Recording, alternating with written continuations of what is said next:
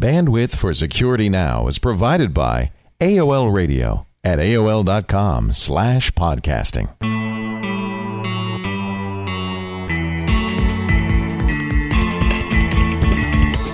This is Security Now with Steve Gibson, episode 47 for July 6th, 2006. Internet Weaponry.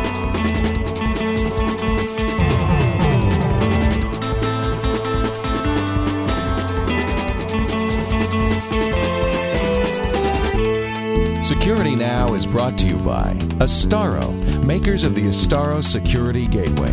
On the web at www.astaro.com.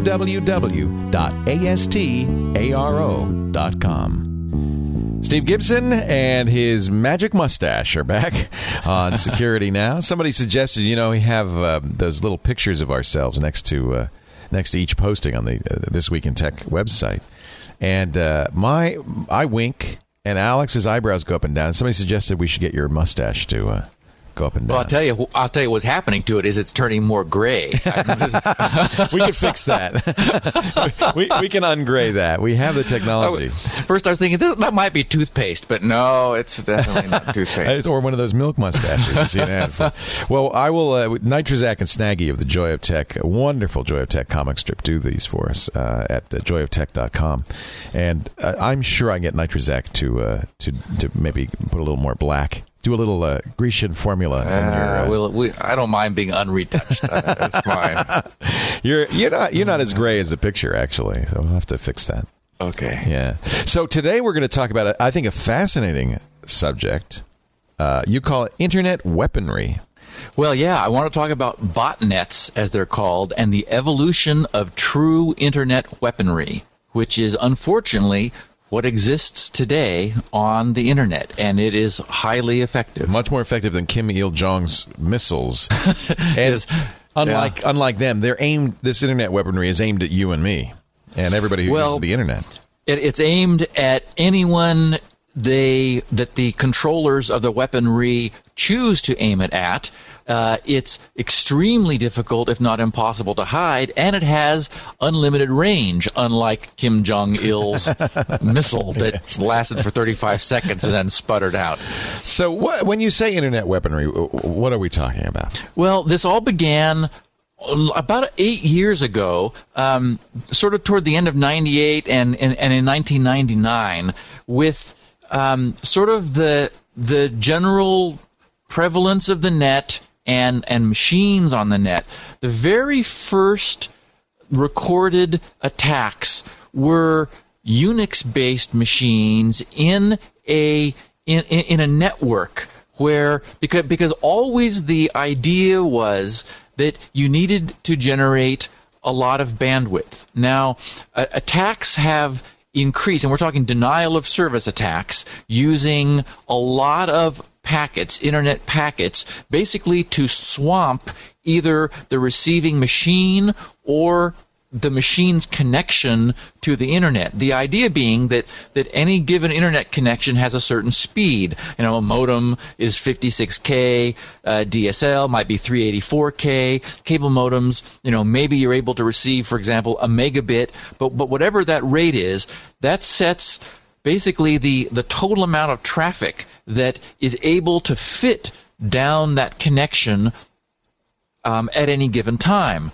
So, so if more than that amount of traffic is being sent into sort of like the front of the connection, the if and the connection is only able to carry a certain amount, some percentage of packets will be dropped. The the the, the router that's trying to to saturate and and force as much data down the connection, whatever its speed, the, the, router's own buffers will overflow, and its strategy is simple. I, I, just drop what I can't send. And as we've talked about in prior episodes, the the internet's protocols are robust in the face of dropped packets because it's it's understood that this is all very you know routers forward what they can and in the best direction they know how to, but packets will get lost, and so the TCP protocol has a, has a, a whole acknowledgement system and a retransmit logic.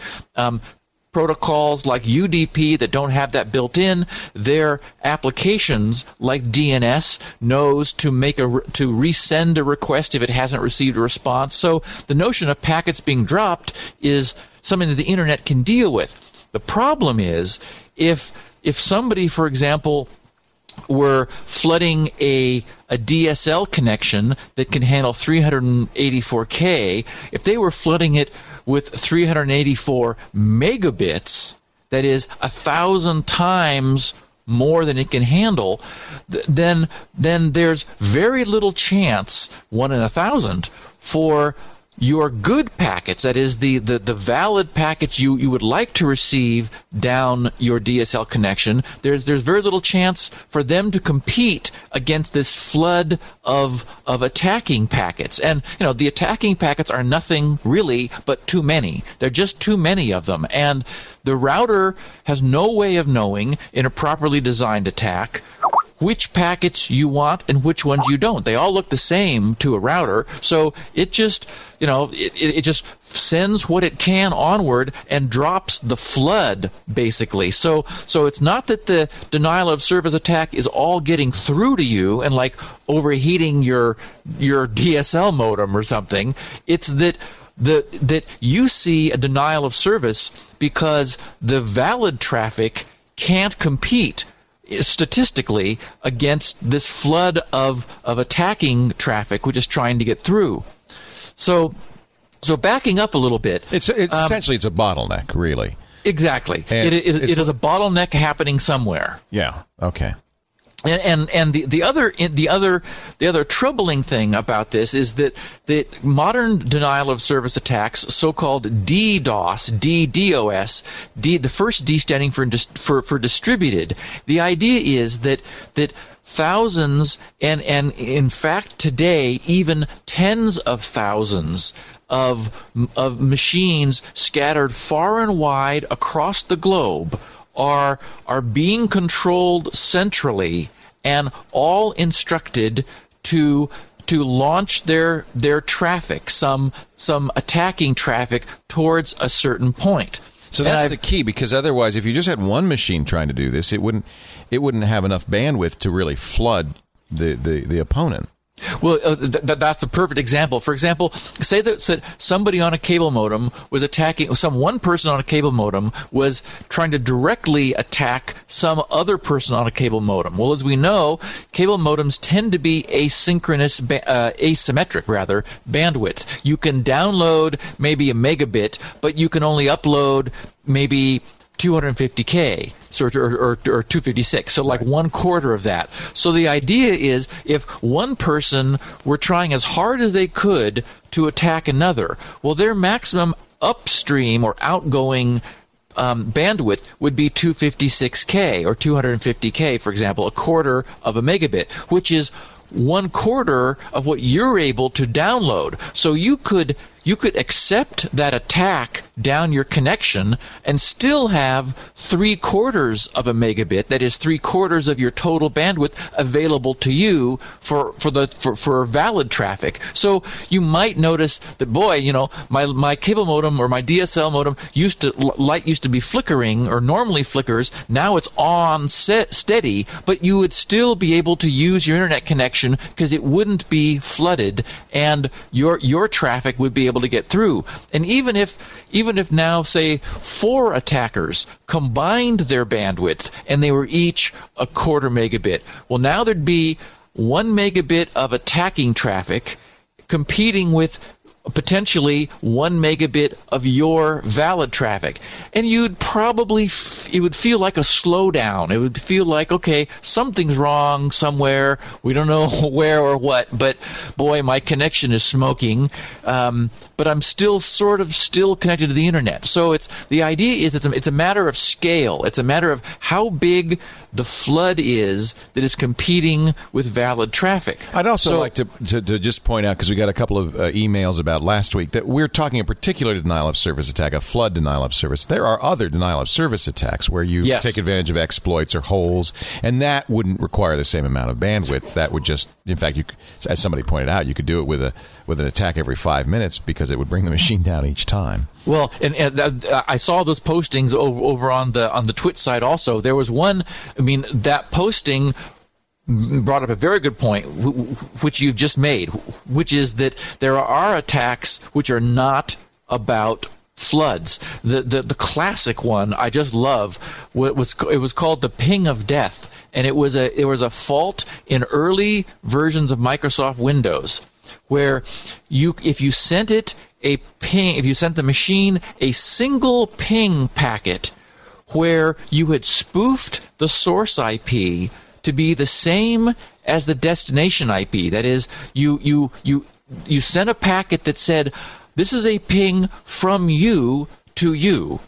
The machine exploded um, Not literally. not literally, of course. but, I mean, Windows, it, Windows didn't like it, right? but it's so funny. Well, because it tried to reply to itself, Right. And It's it didn't understand, and it got in a total loop, and and and the the the, the stack got unhappy, and the processor uh, uh, performance went to 100% utilization, and basically the system just ground to a halt completely because at a very low level in the operating system, it was it was continually trying to to respond to its own ping, essentially. No, there are numerous attacks like that, but that we're talking about the the, the other the denial of service that comes from basically a, flood. Well, yes, and the problem with th those other types of attack is they've all been resolved over time. People That fix is the holes. They fix the exactly. flaws. For example, Microsoft realized what was happening, and they they fixed the problem in their stack that would that would cause that to to bring the system down when it received one bogus ping packet. And I mean, and there are many other types of very I mean very tricky, sophisticated, very clever attacks in the past. The the original denial of service attacks against servers were were not bandwidth attacks per se. They were uh, they were TCP protocol attacks, a so-called SYN flood. What happened there was that, as we've talked about TCP connections before, the first packet to arrive at a server is a SYN packet, short for synchronize, which is the client saying and requesting a connection with the server. The server um, sets up some resources at its end to accept the connection, then sends back a SYN ACK packet to acknowledge the receipt of the SYN and to send its own synchronization information to the client. And then the client responds with a, with a final third packet, to, uh, which is called the, th- the three-way TCP handshake. Well, the fact that the server receiving the single SYN packet allocates a bunch of resources, that is memory allocations on its end in order to begin to set up and get ready for the connection, clever hackers figured out, hey, what if we just send a whole bunch of SYN packets to the server? It's going to end up expecting a whole bunch of, of connections which never arrive because we're not actually establishing a TCP connection. We're just saying we are. And so, so even with relatively low bandwidth, the early servers, which were not hardened against this kind of attack, as virtually all servers are now. I mean, Windows XP has this this built in. Um, it turns out that um, Linux and now Unixes are getting this technology where they're much smarter about about what they what resources they allocate upon the initiation of a TCP connection. So so it's not it's not any longer possible to bring servers down with, with a relatively small trickle of SYN packets. So so Not that some other exploit might not come along. I mean, there's plenty of bugs still to be found, no doubt. Oh, absolutely. And so you know, So you're right. one there, down, but there there may be could more. be anything else. Right. But but the the the evil elegance, if you will, of of what happens with a a true flood is is that they're just. I mean, it's it's fundamentally overloading the internet's way of operating. This And there's no way to defend because it's not a not a flaw in the internet. It's taking advantage of the way the internet is supposed to work. Correct. In fact, a, an analogy that I like that I think I've used um, here when we were talking about this briefly before is a magnifying glass. If you put your hand out in the sunlight, it feels fine. It feels warm, you know, not a problem. Hands were designed for the sun. Right. And so putting it out there's not a problem. But if you hold a magnifying glass at the right distance over your hand, the same amount of radiation from the sun that was beforehand covering b- beforehand before which was previously covering your entire hand is now focused down to a single point and now you've got a problem. Yeah. That hurts a lot. You've got, you know, burned flesh and blisters and, and, and other horrors just from taking that normal amount of sunlight and focusing it on a point. Well, the now I love the analogy because it, it really fits with the internet. There's, you know, 10,000 computers are not causing anyone any problem when they're all just surfing the web and browsing around and uploading and downloading files. But if those same 10,000 machines all do the same thing, that is, all focus their attention down to a single spot, that spot is in trouble.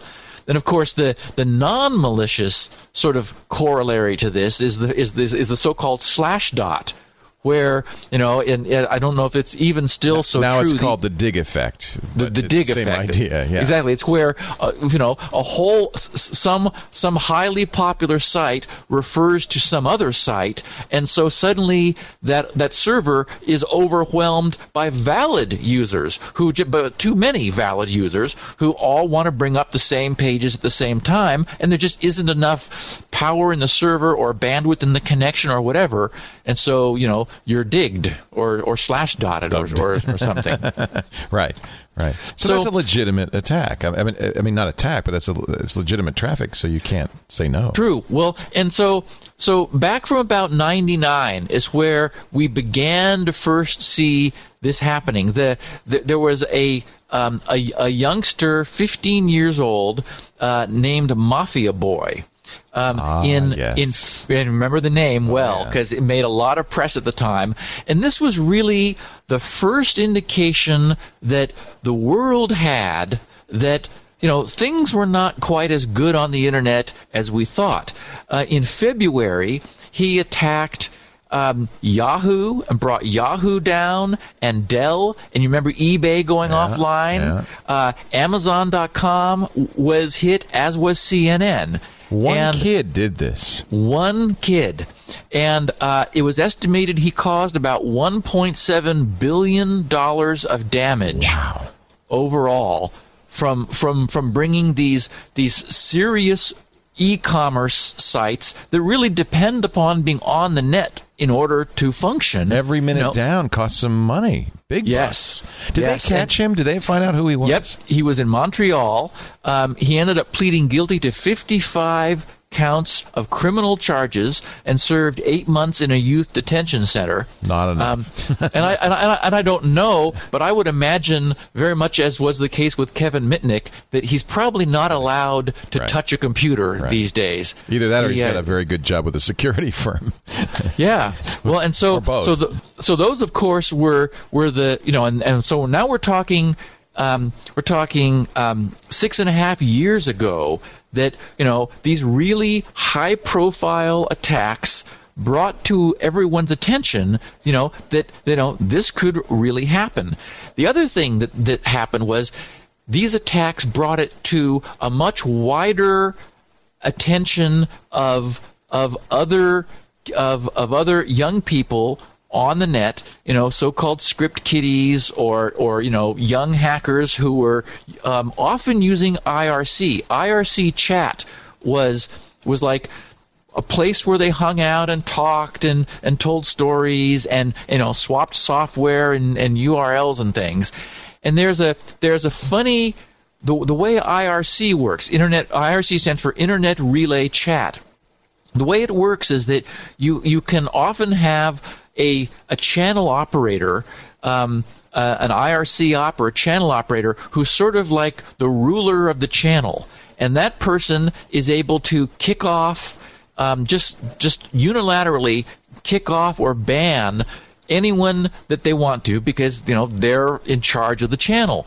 Well, that caused fights among teenage Oh yeah. hackers who were you know exa- exactly who, who were not appreciating being knocked off of their uh, of their, their their their connection. So there were little squabbles that would form in IRC well what what ensued was the development of the the sort of the first personal um, denial of service attack tools the so-called bots which which um, which these these um, young programmers would develop, um, often writing them in Visual Basic or sometimes in C. There was source code floating around the net that they could use to sort of get started, and so it was it was what they did after school was to build these basically these these these bots whose purpose was to attack typically other people on IRC because if you are disconnected from IRC, you lose your privileges. Or the way IRC works, it's a it's a network of servers. Um, th- that's why it's called Internet Relay Chat. The servers will relay messages from one server to the next, and and it turns out that if a server is attacked, it will split the network. There aren't redundant connections among servers. So if one server is attacked, it can fragment this the so-called ch- the IRC channel and you can end up with a server that doesn't have any leader on it. You then join that server, mm-hmm. stop the attack, and the way the IRC protocol works when you when the servers reconnect, they merge the users, and briefly you will have two operators, allowing one to kill the other. Oh, so Man. so so what happened was I mean there really became this culture of of blasting each other off the net in order to sort of play king of the hill in w- within these IRC domains which became important social structures for for young kids who were you know hanging out on IRC in the afternoons after school and in the evenings well, one thing led to another, and then it became okay, my bots are stronger than your bots. My, you know, my bots can, you know, I can blast off anyone off the net and so on. Well, the problem is that the, the, as we've seen before, what you need in order to have a strong attack is more bandwidth. More bandwidth means more machines. So, so the second order phenomenon that, that then began to happen was that, that this bot code was then stuck in viruses, uh, actually installed through IRC using very powerful scripting languages. Uh, naive IRC users would ask for help, and, and somebody would give them instructions that would, in, in fact, download a Trojan, which is really what these programs are. These bots are Trojans. They would download these, these Trojans into their machine. So, one way or another, the motivation was to spread one person's bots out on innocent victims' computers as widely and with as uh, with with as high a concentration as possible. So that that became the next game was seeing how many bots you could get in a so-called botnet or or, or bot network. And and again, the the sole purpose of these things at this time, and this is before these Trojans and, and bots became spam sending. That that happened afterwards. The sole purpose was to generate a bandwidth flood aimed at a single point that would blast typically someone else in IRC off of IRC. And and the other really interesting thing about this is that the bots themselves used the IRC system, and in fact today they still do, in order to receive instructions. The idea would be that the bots would be built with some domain name in them. And and someone running a botnet would, would create a would use a dynamic DNS system in order to essentially in order to cause all of his bots using a whatever domain name he'd come up with to to connect to a server at a certain IP.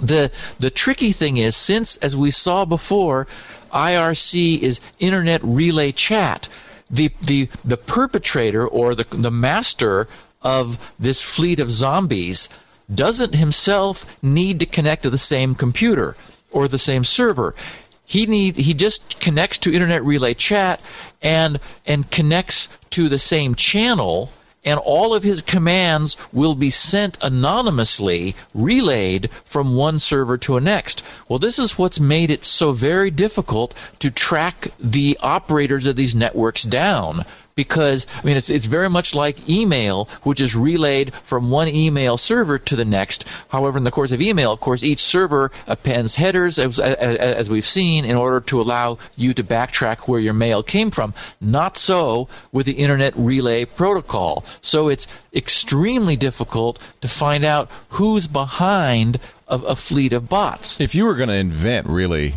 a service, an internet service that was designed for hacking from everything you've told me so far, it, would have to be IRC. I mean, it's yes. it's just a perfect uh, test tube for all this stuff. Yes, it, it, it's really phenomenal when you look at it from that light. I mean, as you said, Leo, it is a perfect.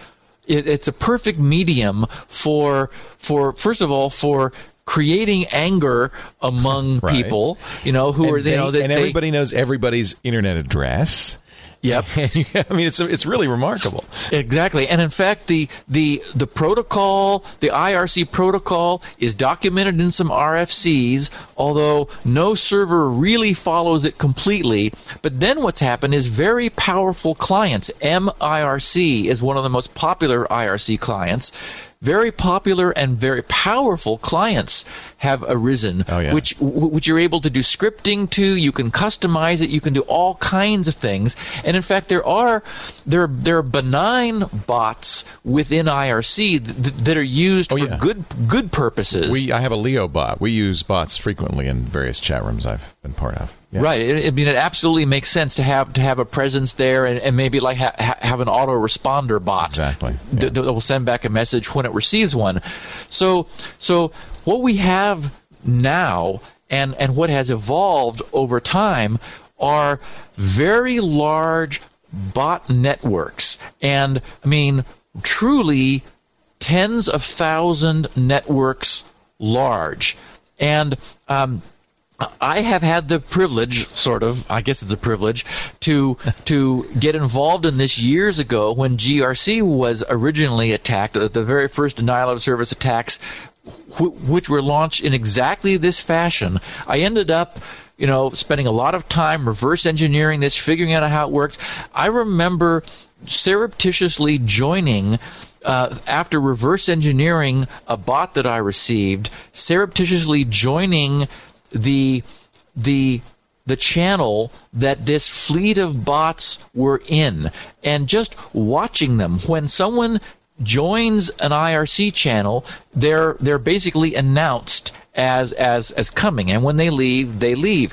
Well if you just sit here watching one of these private bot network mm. channels chilling, you, just, you constantly yes you constantly have new machines announcing themselves, joining the network, and other machines leaving. Mm-hmm. And, and, so what's happening and is this is some, all automated. I mean, there's no human involved at all. This is correct. Yeah. Well, exactly. Somewhere, someone, some innocent person turned their computer on and connected it to the internet and behind their back, this Trojan that had been installed through some actions they took, whether it was surfing to a website, exploiting known security vulnerabilities, opening an email attachment. I mean, every conceivable way of getting software in. I mean, th- this was sort of the first spyware or really malware that, that was that was aimed really targeting people's machines. I mean, though the whole the whole commercial side, the the the, the adware and and adware stuff, the you know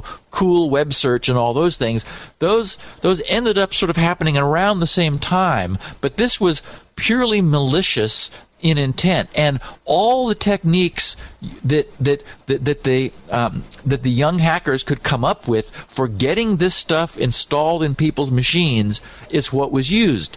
I mean, so that so that individual individual hackers would have tens of thousands of machines that their own customized version of, of this bot Trojan had infected.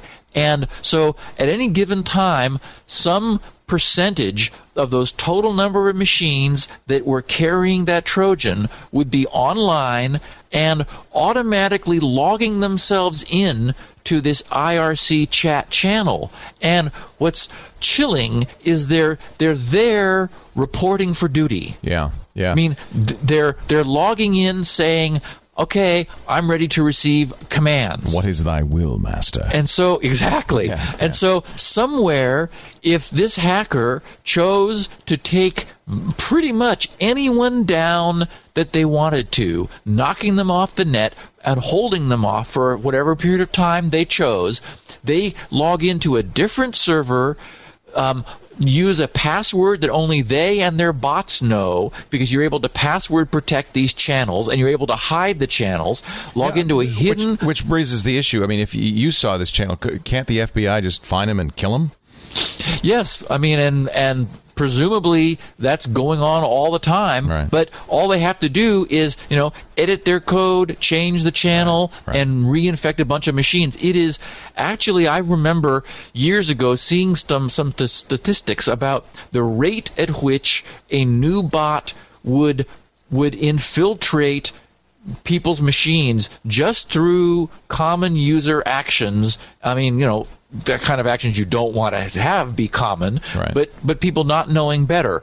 And so somewhere this hacker connects to a different server, joins the hidden channel that his bots are a member of and issues a command. The IRC system forwards that that basically it's just it, it, it's a command but it's a comment like any other posted in into a chat room forwards that chat comment through the system bouncing through any number of servers until it reaches the one where the bots are congregated that they're all checked into and they don't even have to all be congregated at the same server there are also distributed bot networks that are smart enough to have a number of domains that they'll randomly choose so that they're not all congregating at the same server. I mean, this stuff has become, you know, through a process of successive refinement from from the hackers comparing notes and hey, how are you doing this? Oh, that's a good idea. I think I should try that too.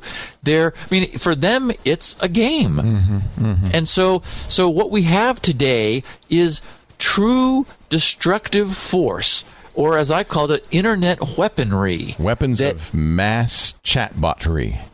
well, yes, and and in fact, um, uh, in July of 2002, um, you may remember that the RIAA was also off the net for many Yes, days, that's right. off and on. In fact, it was you know it was very problematic for quite a while because they had the RIAA had you know the, our our wonderful recording industry association had in, strongly endorsed some very very strong anti peer to peer file sharing um, legislation. And so, in retaliation, one or more, we don't know, you know, to this day, as far as I know, it was never tracked down.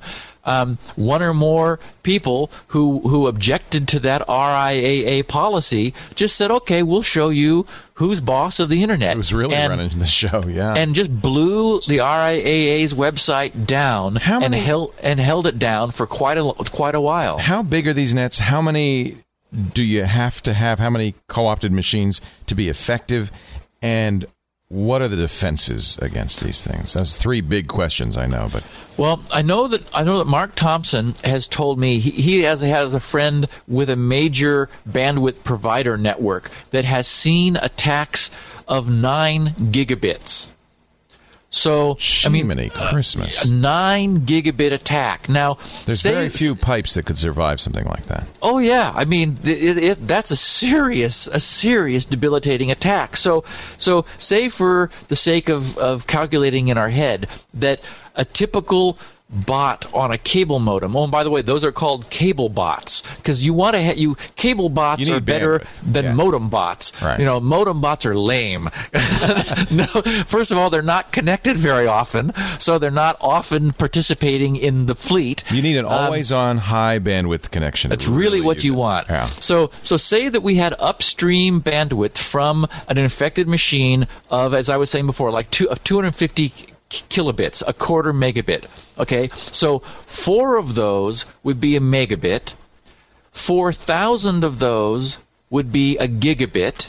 Thirty-six thousand machines. Yes, Oh, and thirty-six. Even if you were more conservative and said half that, it would still be uh, eighteen thousand machines. there, there was one Huge net. one botnet found of a hundred thousand machines. Wow. C- controlled a single a single controlling individual with a hundred thousand machines. Well, now, are these always saw- created by a virus? I mean, is that the only way to effectively create something like this? no, it's it's anything you can do to get it. it the, no, the bots are, are are communicating Trojans. It's a Trojan which gets installed into a computer, s- arranged to to automatically start whenever the machine is booted, and the first thing it does is try to phone home. And after, yeah, okay, you join the net. You join you the, the IRC join the channel. net, Yeah. uh, report for duty, and and and so so the idea is that any techniques which can be used to get code running in someone's machine has been done. So any security flaw, uh, presumably Yes. these bots could then be instructed. Well, uh, okay, here it's here's some code. Execute it. Try to find more recruits. Try to Yeah, a, a- a perfect a perfect example, for example, are the internet worms that we saw, like Code Red and Nimda and so forth, that were very successful at propagating themselves. Now, their only interest was in their own propagation, although they also, in several cases, opened back doors and left back doors behind that then allowed their machines to, to be taken over remotely. But but they weren't bringing along any other like remote control bot technology. Although, of course, the famous uh, Code Red did have, and in fact, many of them had had um, time delay attacks where they would launch attacks on, on a given website. Remember, there was WhiteHouse.gov was targeted, Microsoft's um, security update service was was targeted. So so they had their own malicious intent, but they were not remote control Trojans that they were disseminating. So in general, you know, email um, uh, email attachments, uh, you know, sort of shady websites that will use known vulnerabilities, or just just somebody saying. In fact, this is one of the famous ones. Here is a free utility that will speed up your internet connection five times. and, there and were- a lot of people who just jump at that. Absolutely. It's like, whoa, my internet connection really needs a five times boost. So they'll download it and run it. And maybe it like, it says, oh, your connection's already optimized. Thanks for coming by. Or, you know, or might pretend to be doing that. What it's really done is install something malicious. So, hmm. you know, we've said before, and this is a perfect reason to, to, to say again, really d- only download things from well-known high reputation websites. You know, Snap files, uh, C- uh, CNET is going to be uh, is going to be you know checking the files that they're offering and making sure. I mean, and they specifically say they've checked them for bots and viruses and trojans, and th- these files are clean. But you know, you you really need to be cautious when when you download something that seems like it may be too good to be true. Um, it probably is. Wow. And so. okay, so so that's the size that you need. That's how they get them. Um, Yep. Now, now the, how the do you defend? final, well, um, the final step in in this, and we'll talk about defense in a second. In the evolution of this, has been doing this for profit, and and that really changed the complexion of internet attacks. Somebody realized, hey, um, if if Mafia Boy was able to do 1.7 billion dollars of damage to those companies, then wouldn't they have been willing to pay something beforehand not to have suffered that damage? Even 10% of that would be, you know, plenty of money, 170 million. So, so what people realized was due to the evolution of the net, and specifically the uh, the, the a prime target have been online gambling websites. There are now companies whose I mean whose livelihood really depends upon being online, especially for example in the case of online gambling sites around the times of major sporting events, which the sites tend to specialize in horse races, boxing matches, matches, whatever. And so what, what has happened and is now happening is there are extortion rings that seem relatively well organized which will contact a website's owner or owning company and say, Hi there. Um, we'd like to sell you our protection services. Oh my goodness! This is a the traditional protection scheme. It's exactly what it is. Oh my goodness! is. It is exactly that. And if you pay us ten thousand dollars, um, we will arrange not to have your site attacked Be, uh, during the upcoming, you know, blue chip horse race or or who knows what. The truth is, the only people they could protect against were, were themselves. Well, yes, they exactly. they, they They're they really can- saying we won't attack you. they cannot give the order to their bot fleet. It's it's sort of like the way Washington saves us money. It's by by not do, giving us the increases they were planning, and they call that a cut. yeah, don't charge what we thought we would. Exactly. Right, right. So, so, so mm, very often, the first time one of these extortion threats is received, the owners psh, blow it off, and well, this is old news now. No one blows it off today who's in the business, but they would say, ah, you know, I, I, I don't really think it's going to be that bad, or I've got big servers, or I've got a big pipe, or I'm paying extra for super strong networking, whatever.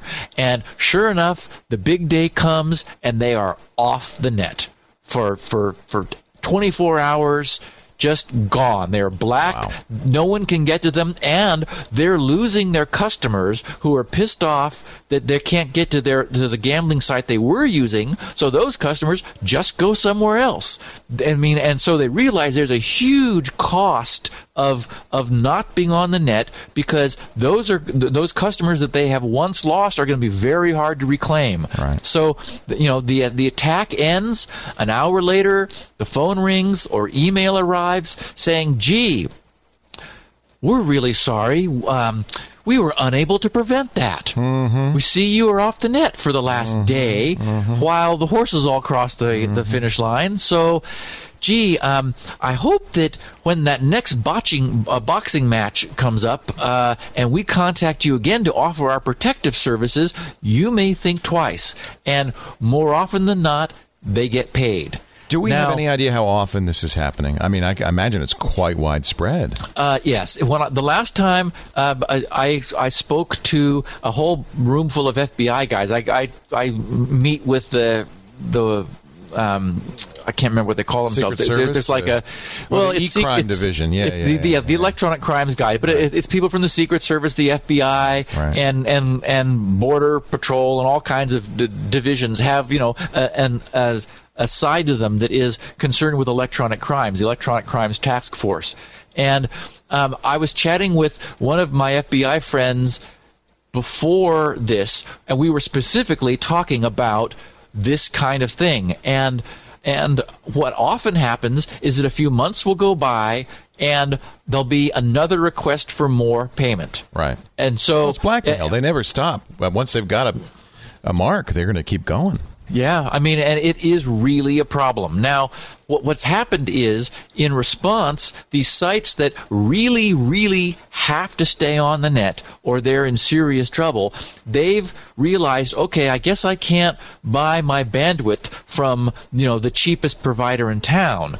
So they've ended up hugely strengthening their connections. There are some commercial services now that have deliberately have huge pipes and and and like proxying servers to accept the connections on behalf of one of their clients. So they're selling internet protective services. These websites then they they they're they're placed behind But these, these, are denial legitimate, of legitimate uh, uh, vendors here. We're not Yes. talking about, yeah, not the extortionists now. Yes, and I mean, and it, it's still the case that that the largest attacks are able to cause problems, but mostly what's happened is the cost of doing business for these people who are having to now pay a a serious true technology you know, bandwidth provider to insulate them from these floods of packets you know their costs have gone up forever so it's not like the internet is a free ride for them because you know there are there is now true internet weaponry loose on the internet Amazing. So what? So the defense is what? I mean, how do they do it? Well, the the the the, the, the problem is that we're talking about a distributed network, widely distributed. For example, ten thousand machines or as, as, we did we, we did the math for a 9 gigabit attack 36,000 machines. There's you know they're not all in one university they're not all in one location because of the nature of the way they are spread through websites through email through spam through through hey download this free internet accelerator program. You know everybody on the planet is going to be carrying these bots. Right. and and so so what, what happens is as in my magnifying glass analogy packet traffic is incoming from every ISP, every major tier 1 provider, you know, through every network on the internet. And and the at any given point the traffic doesn't look unusual. It's only as it begins to converge down towards its target. That that you know the wires begin glowing and the network engineers say uh-oh you know something's wrong here because we're seeing all kinds of spikes and and servers and routers crashing on our network. So so the problem is there you know there isn't a way to practically backtrack this. And it's certainly the case also that bots could be given instructions ahead of time so they will launch their attack if not told not to. And you could even have smart bots that are able to figure out like so like something posted on a web page somewhere. They could be getting their instructions from the content of a web page. I mean so so the the problem is the it's a perfect example of the extreme sophistication and and and power and flexibility of the internet is being turned against it and and citizens on the internet. And so, be, because it's so widespread, you can't filter it.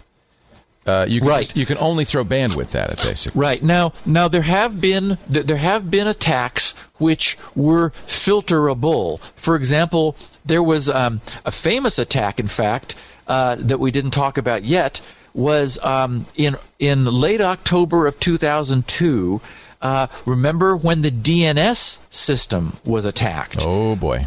um, that was a it was a one hour long massive ping attack. It was just an ICMP flood.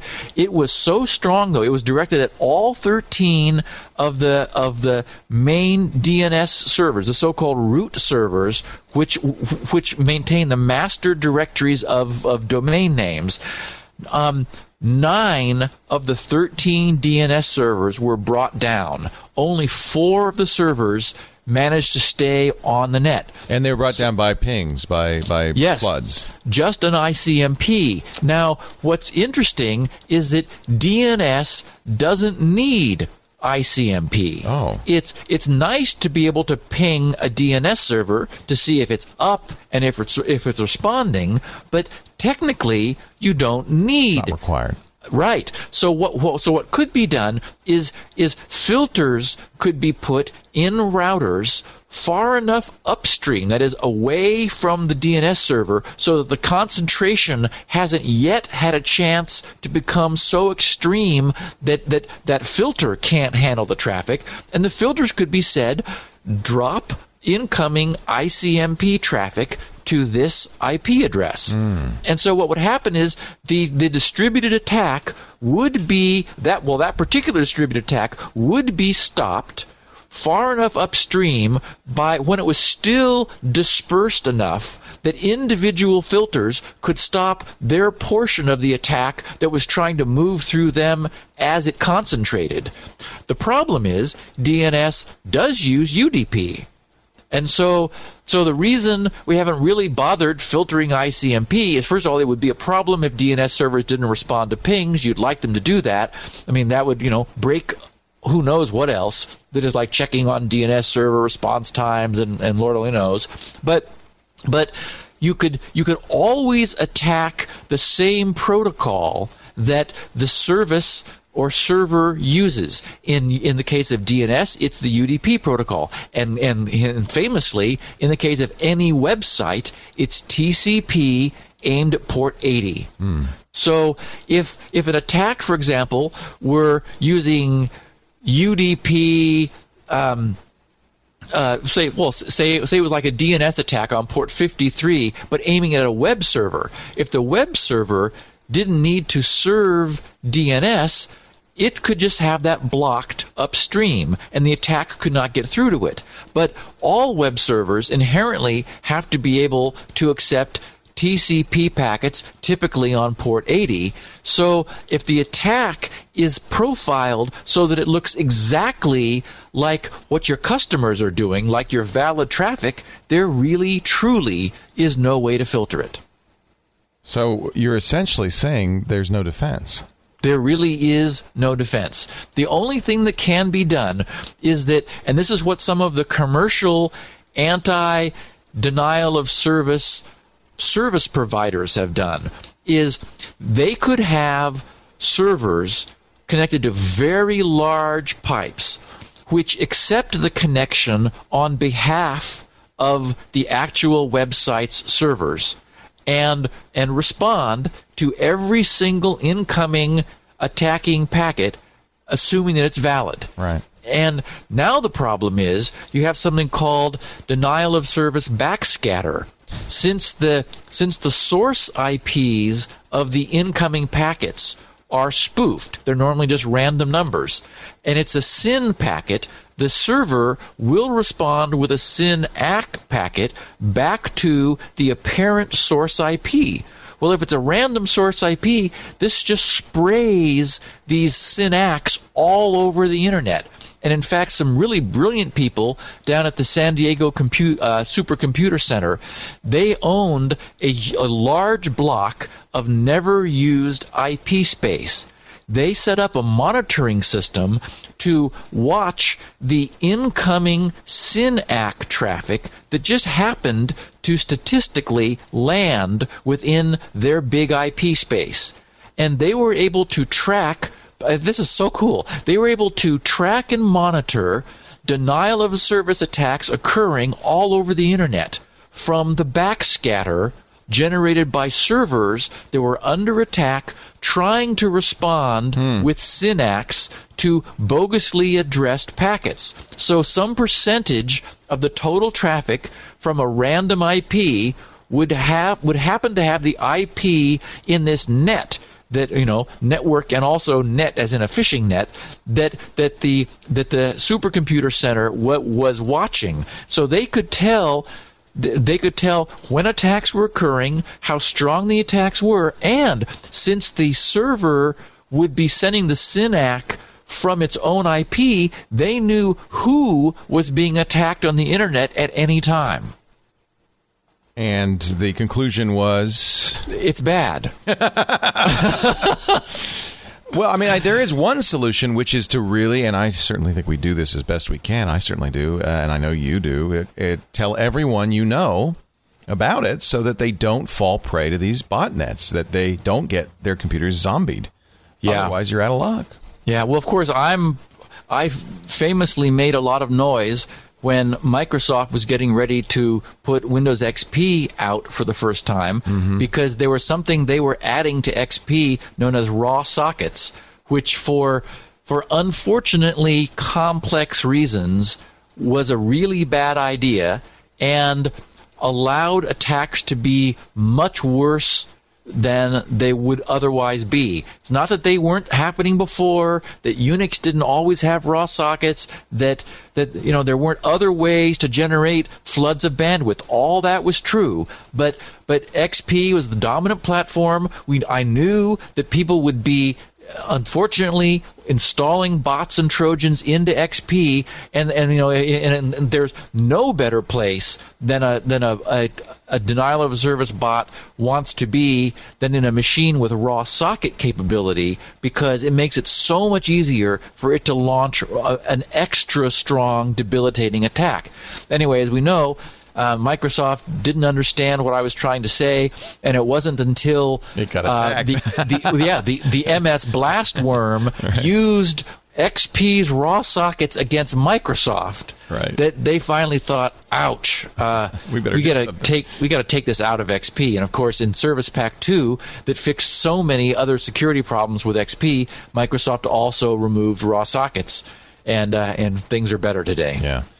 So, folks, uh, tell every. I mean, anybody who listens to this podcast isn't really likely to be a member of a botnet, but tell your parents, your friends, your less sophisticated uh, acquaintances. Uh, don't open email attachments. Use, you know, do all the security things we talk about day in, day out. You know, update your system regularly. Make sure you apply all the critical updates, and you know, don't open attachments. Don't have a good antivirus. Be careful. And then, um, I guess if they if they have been abotted. Uh, in many cases, an antivirus scan will detect it, but of course, if they've used a rootkit, you're, they may be completely invisible. Yeah, I um, you know, I I guess bottom line is, I mean, you know. People sometimes believe that I'm an alarmist, that I'm, you know, raising concerns that are are above the level that the threat requires. Right. And you know, my position is, hey, I'm just explaining what is. I'm just saying this stuff is happening. It does exist. Malicious programs are on the net that can be downloaded that will do what this what this says. So And it may be too late once you know if there really is a massive problem, then it's too late. Better to raise the alarm now. Well, to, to me, it doesn't seem like this is escalating any further. I mean, law enforcement has been successful in in tracking down a lot of these people. The the one glitch in the extortion racket is that somehow money needs to go from the company Right. that's been extorted back to the extorters and and so it's it's uh, and Western Union has been used often in order to sort of try to create some sort of um, not easy to follow trail. But the problem is, with more and more governments cooperating now, with this now becoming a, a widely recognized problem. You know, when it used to be five years ago, you would talk to somebody and say, "I need help," you know, tracking down a, a an internet attack. They'd go, "Huh? A what?"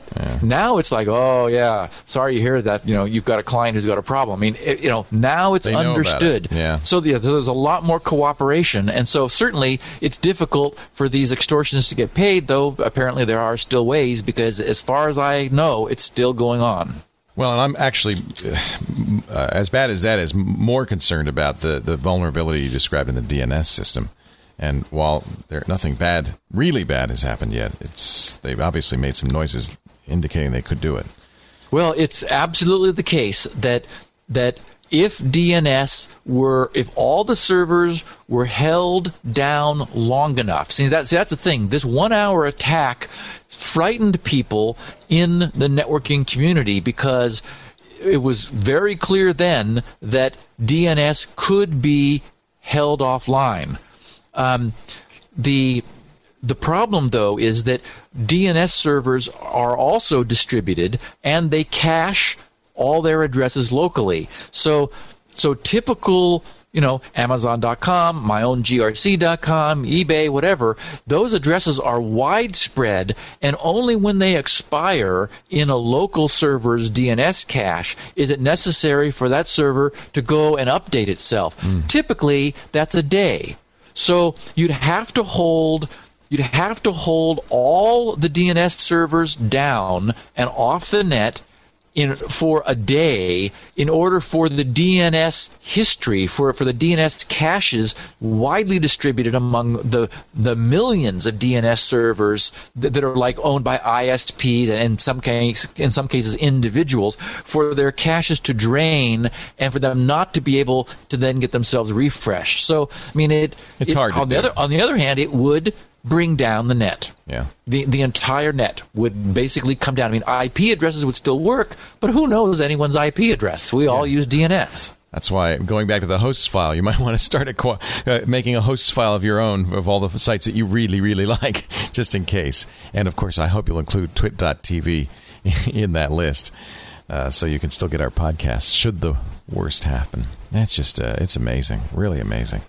Yep. Well, it's one reason why uh, our sponsor Astaro is uh, doing so well. People are very aware of security nowadays, and naturally, when your company's looking for security, the place to go is astaro.com.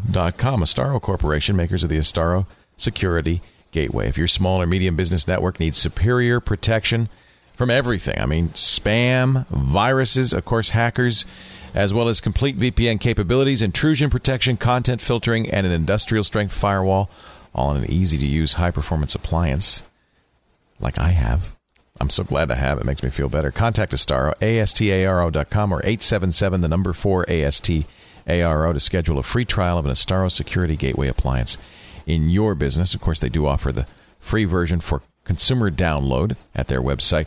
And uh, boy, if you're a, if you're managing a larger network with a bunch of gateways, you want to look at the Astaro Command Center. What a slick way to keep track of what's happening on your network. And let's pray and hope that you never see all those lights go red with a big denial Yeah. of service attack. Ooh, that would be a scary, scary thing. I, you know, I think th- th- it's an interesting job now to be a system administrator.